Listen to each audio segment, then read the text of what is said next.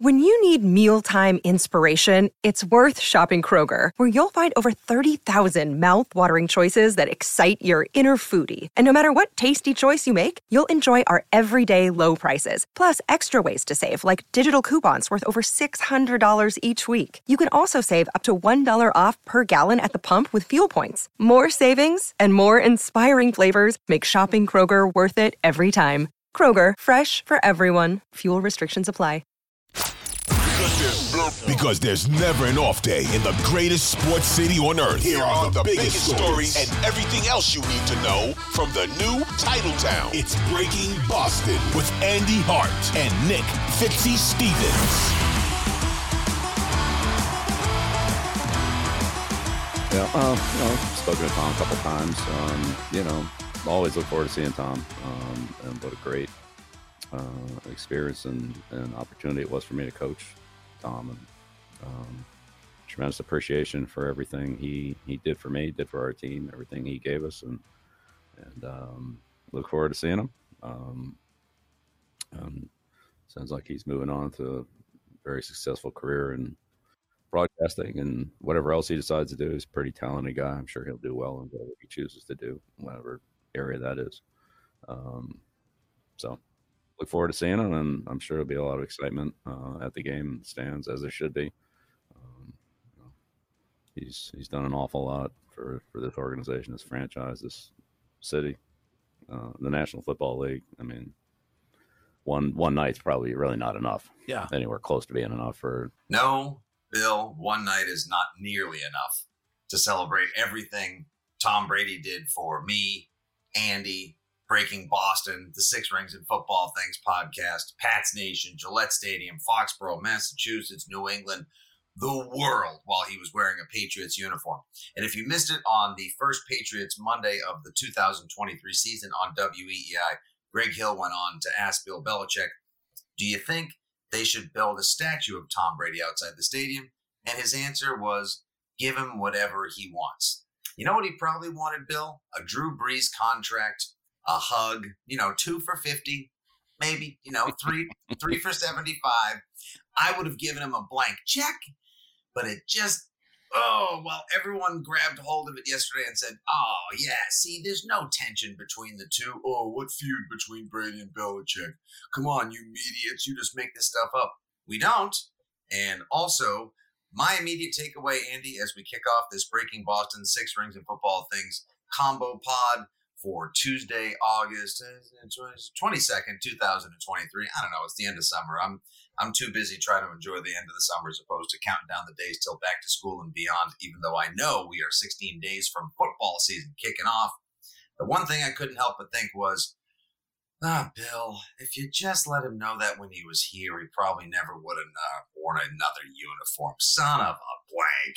Yeah, it's like a bad song or a good song. I don't know, many a song in all genres of music. Like, if I had only said then what I'm saying now, like that sort of, and we've all been there. Oh, I probably should have said that when I had the chance. I wish I could have told him in right. his place. I mean, literally how many shows, movies, songs, and it's not just about romance. It's not just about life and death. Like, there's just relationships, whatever the relationship is. And retroactively, you look at it differently, and unfortunately that's where we are. And now Tom Brady, I will disagree with Bill on one thing. I'm not so sure Tom Brady has a successful broadcasting career, or even will.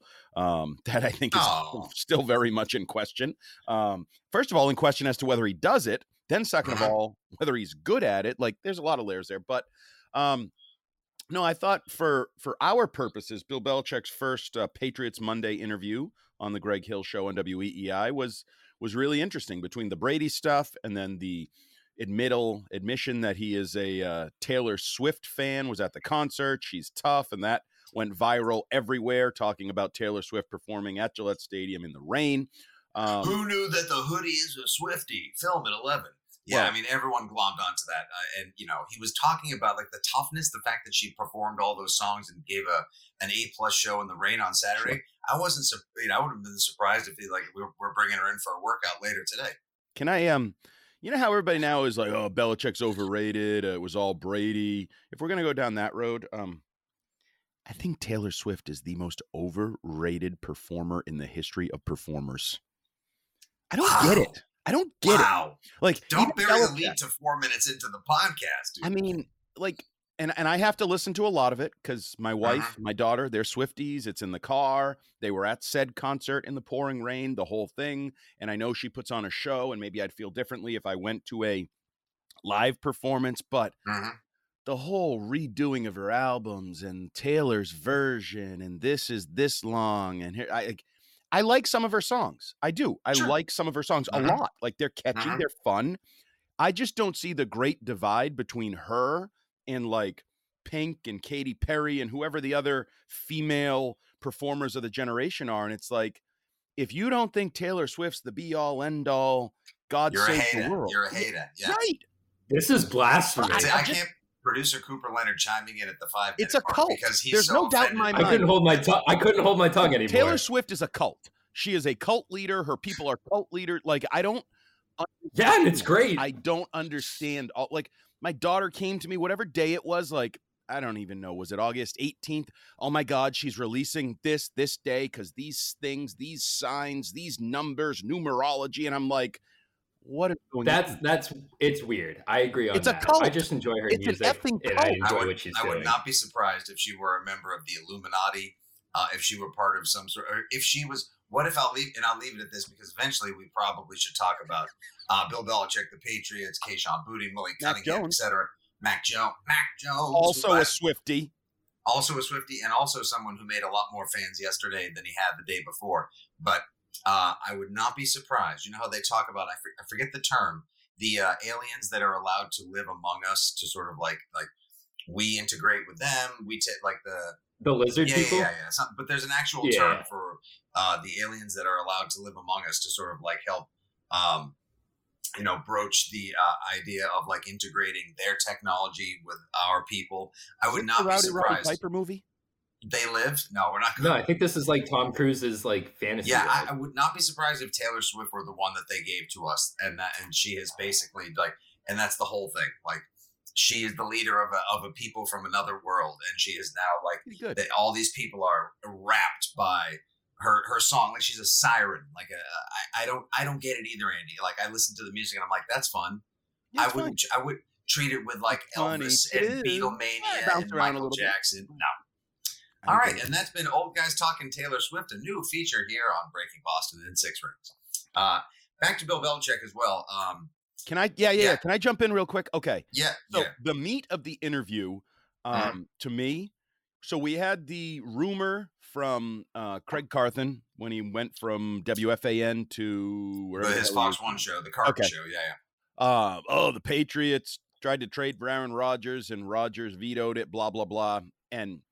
So Bill Belichick was asked about it yesterday and said he did not talk to the Pats. He said he, and I thought he was very interesting in his choice of words. So immediately, like, Patriots didn't look into our, no, he didn't say that. He said he didn't make the phone call. And we've had Matt Groh kind of proving his ascension in recent times, talking about I've only spent money for a couple years and I do this and I do that and blah. I mean, are we sure that Matt Groh didn't look into the Aaron Rodgers deal? Like, everybody was so quick to say, oh, see, they didn't do anything with Aaron Rodgers. No. Bill said he didn't talk to him. Right. And so sometimes the devil is in the details. You have to parse out those words. Like, I didn't have any conversations with him. No, that's fine. But what if Matt Groh, director of pro player personnel for the Patriots, made an exploratory phone call to, Rodgers' people, or maybe at the time, Brian Gutekunst, the guy that runs the Green Bay Packers. They could have chatted just to see if Robert or Jonathan. Maybe Robert or Jonathan were at like a party or someplace where Rodgers or Rodgers' people were, and they just had early conversation. Hey, we have a young quarterback, but, we wouldn't be opposed to adding a legendary quarterback as well. Everybody jumped to the conclusion that there was nothing there, which I actually think there was nothing there. I should be honest about this. But Bill didn't necessarily get out the fire extinguisher and put out all the little embers of that story. He did not. There's still embers if you want. I didn't have a conversation. Excuse me, is very different than we didn't look into him. And it's very different than, that's ridiculous, we're happy with our quarterback, we would never look into such a thing, that's so stupid. Nope, it wasn't even close to that. He just said his words, I never called from Nantucket. Like, yes. I was not on the boat on a phone. I did not call. The hoodie phone, the Belichick boat phone was never used for that particular purpose. But for all we know, like you said, it could have been a Kraft. It could have been Burge for all we know, making the call. Any other takeaways from Belichick yesterday? And if you have not, of course, you can go back and listen to it on the Odyssey app, at WEEI on Twitter. It's on Instagram, everywhere. Many different pieces of it in Taylor Swift and NFL Nation going viral yesterday.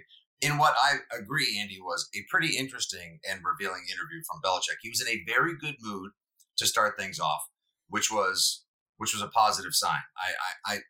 I take little things like that. If we're talking about divining little bits from his interviews, which you always sort of have to read between the lines on, the fact that he was in a good mood to start things off, I mean, there's no reason for him to be in any other mood, you would think. But at the same time, I think he's starting to feel pretty good about the way this team is organically growing together. And I got similar vibes from everyone who spoke on the first Patriots Monday on WEEI.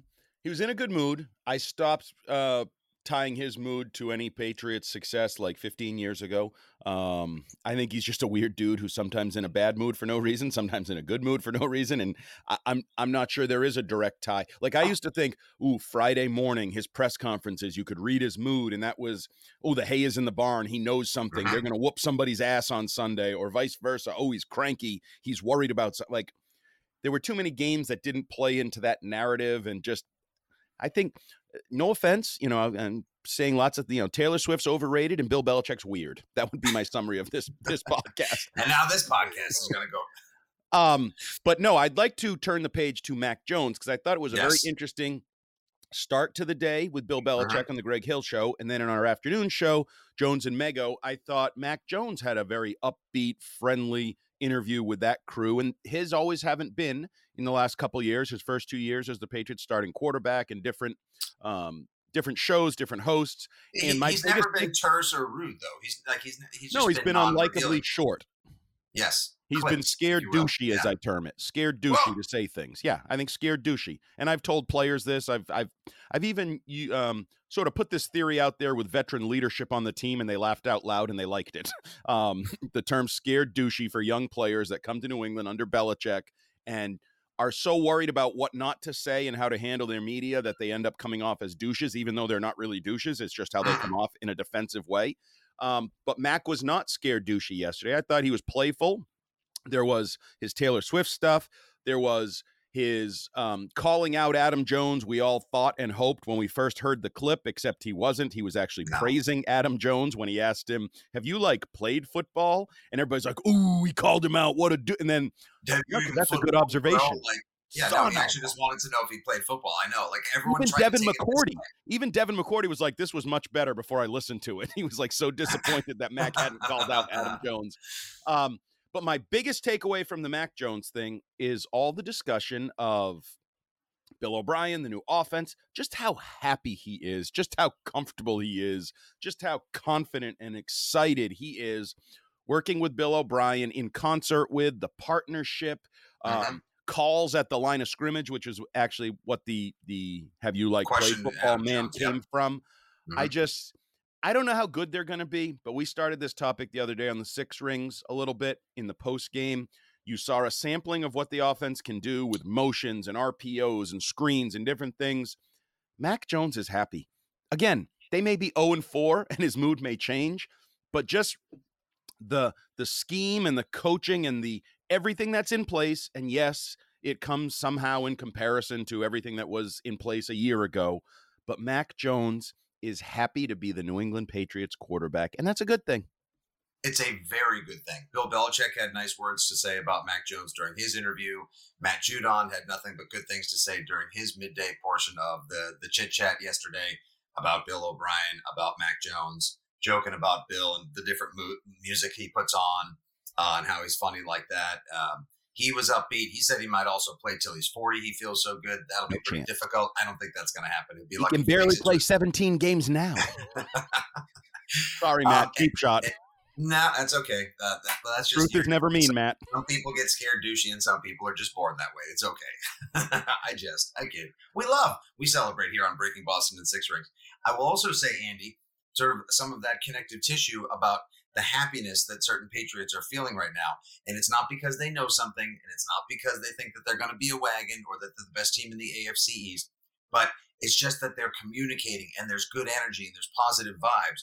And I'm sorry that that's a shot across the bow of the 2022 Patriots and that sad sack of an offense that they put together last year under Patricia and Judge and Belichick. Hunter Henry in the midday yesterday talked about first why he looks good and why he's in terrific shape and why he looks like he's making great plays. We noted it early on in camp. He was a frequent target in 7-on-7s and 11-on-11s with Mac Jones in the back of the end zone, demonstrative, celebrating, good energy. Said it was the first healthy offseason he's really had without any surgeries, without anything he had to fix or surgically repair. And that's allowed him, he said, to attack the offseason, which was good. But about Bill O'Brien and Mac Jones, said Mac Jones is in a good place, intense competitor, but laid back, like locked in already. And the best thing was Bill O'Brien. He said the thing he loves about Bill O'Brien, in addition to his full grasp and control of the offense and everything that they need to do, which allows him to be a better receiver and blocker, is the energy he's bringing. And the energy that Bill O'Brien brings in, he said they needed that fire in the locker room to get pumped up, because he said the offense was pretty deflated without having to go so far as say last season the offense was totally deflated and emotionally defeated. He said that all the energy that Bill O'Brien is bringing right now is contagious and it's spreading in the offense. And that goes back to your assessment that Mac Jones is happy. He's comfortable right now. Yeah, I can't tell you that they're going to go out and lay 35 on the Eagles and the Dolphins and the Cowboys and the Jets. That's likely not to happen. But are you going to see something that's going to have you screaming, throwing the remote control at the TV, angry tweeting about? Probably not. And that already, is a small but significant W for the team and for Pats fans as well. I know people probably get sick of this and they're like, okay, but I say it: energy, effort, and attitude. I think right now they're winning the energy, effort, and attitude game. Now we got to get to the point where the skill game, the execution game, the offensive line game, the are our receivers good enough game, all of those are coming. But last year, I think the energy, the effort, and the attitude undercut whatever talent they did have on the football field. This year, I think energy, effort, and attitude, at least early in the year, because sometimes energy, effort, and attitude are tough to maintain through losing and struggles, but at least early in the year, energy, effort, and attitude are going to magnify Hunter Henry, Kendrick Bourne, Ramondre Stevenson, whatever they have. I think you're going to get 10% more out of that talent, whereas a year ago you were minus 10% or minus 20%. So it's a good first step. You're right. They could still get smoked by the Eagles, absolutely rolled, and we'll be like, I thought they had energy, effort, and attitude. Yeah, no.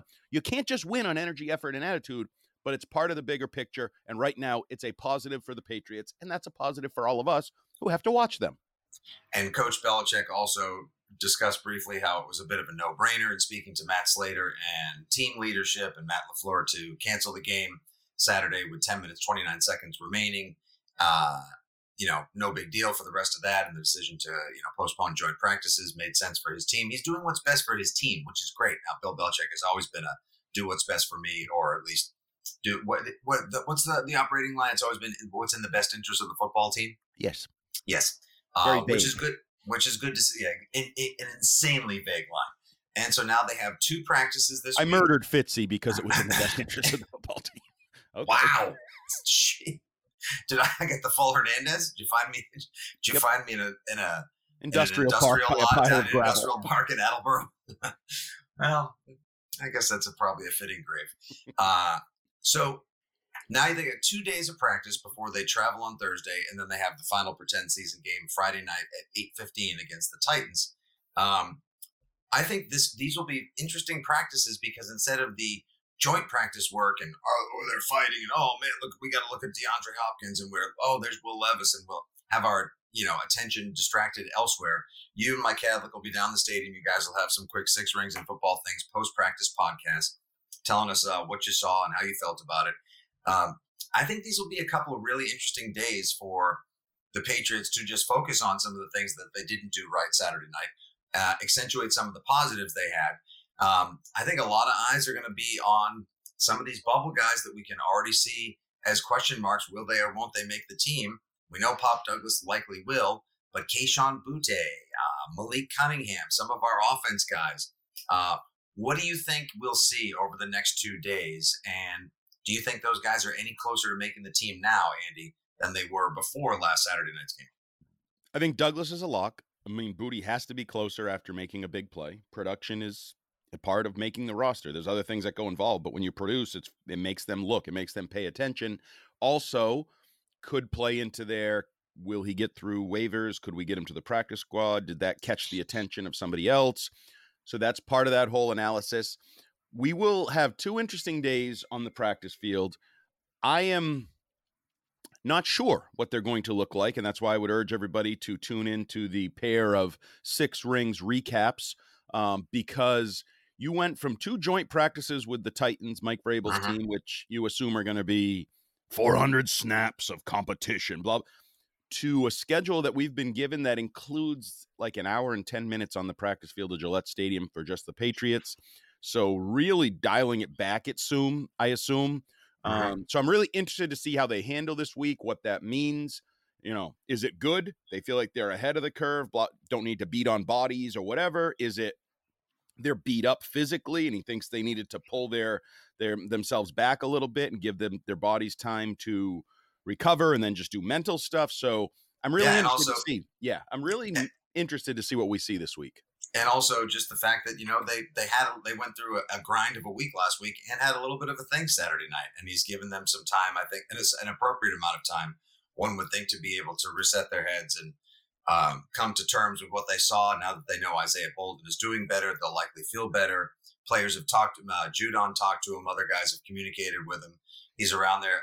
Fortunately, he was just diagnosed as having had a concussion. Obviously, it was a bad one because he was unconscious for a little bit of time on the field Saturday. But he's recovering. I'll be very curious to listen to the recap podcast with you and Cadillac and see what, or rather hear what you guys see out there this week and the way the Patriots will focus internally on preparations to wrap up the preseason before Friday night's game. All right, so there you have it, folks, on our little Breaking Boston Six Rings podcast.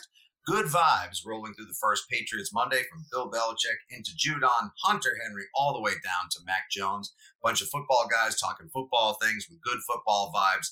And, of course, two practices this week. We'll have recap podcasts with Cadillac and Hart as well, Friday night's game, and then we will bring you some Six Rings recap action over the weekend on WEEI. Thanks for tuning in to both Breaking Boston and Six Rings and Football Things. Give us a rate, review, subscribe, and share. Smash that like button, bro, just like Keyshawn Boutte is going to smash into the end zone again this Friday, or at least we hope so. For Hart, for Coop, for Terp, for Fitzy, for everyone here at WEEI, Odyssey, and all the football podcasts. We will talk to you soon. Thanks for listening, and let's go Pats.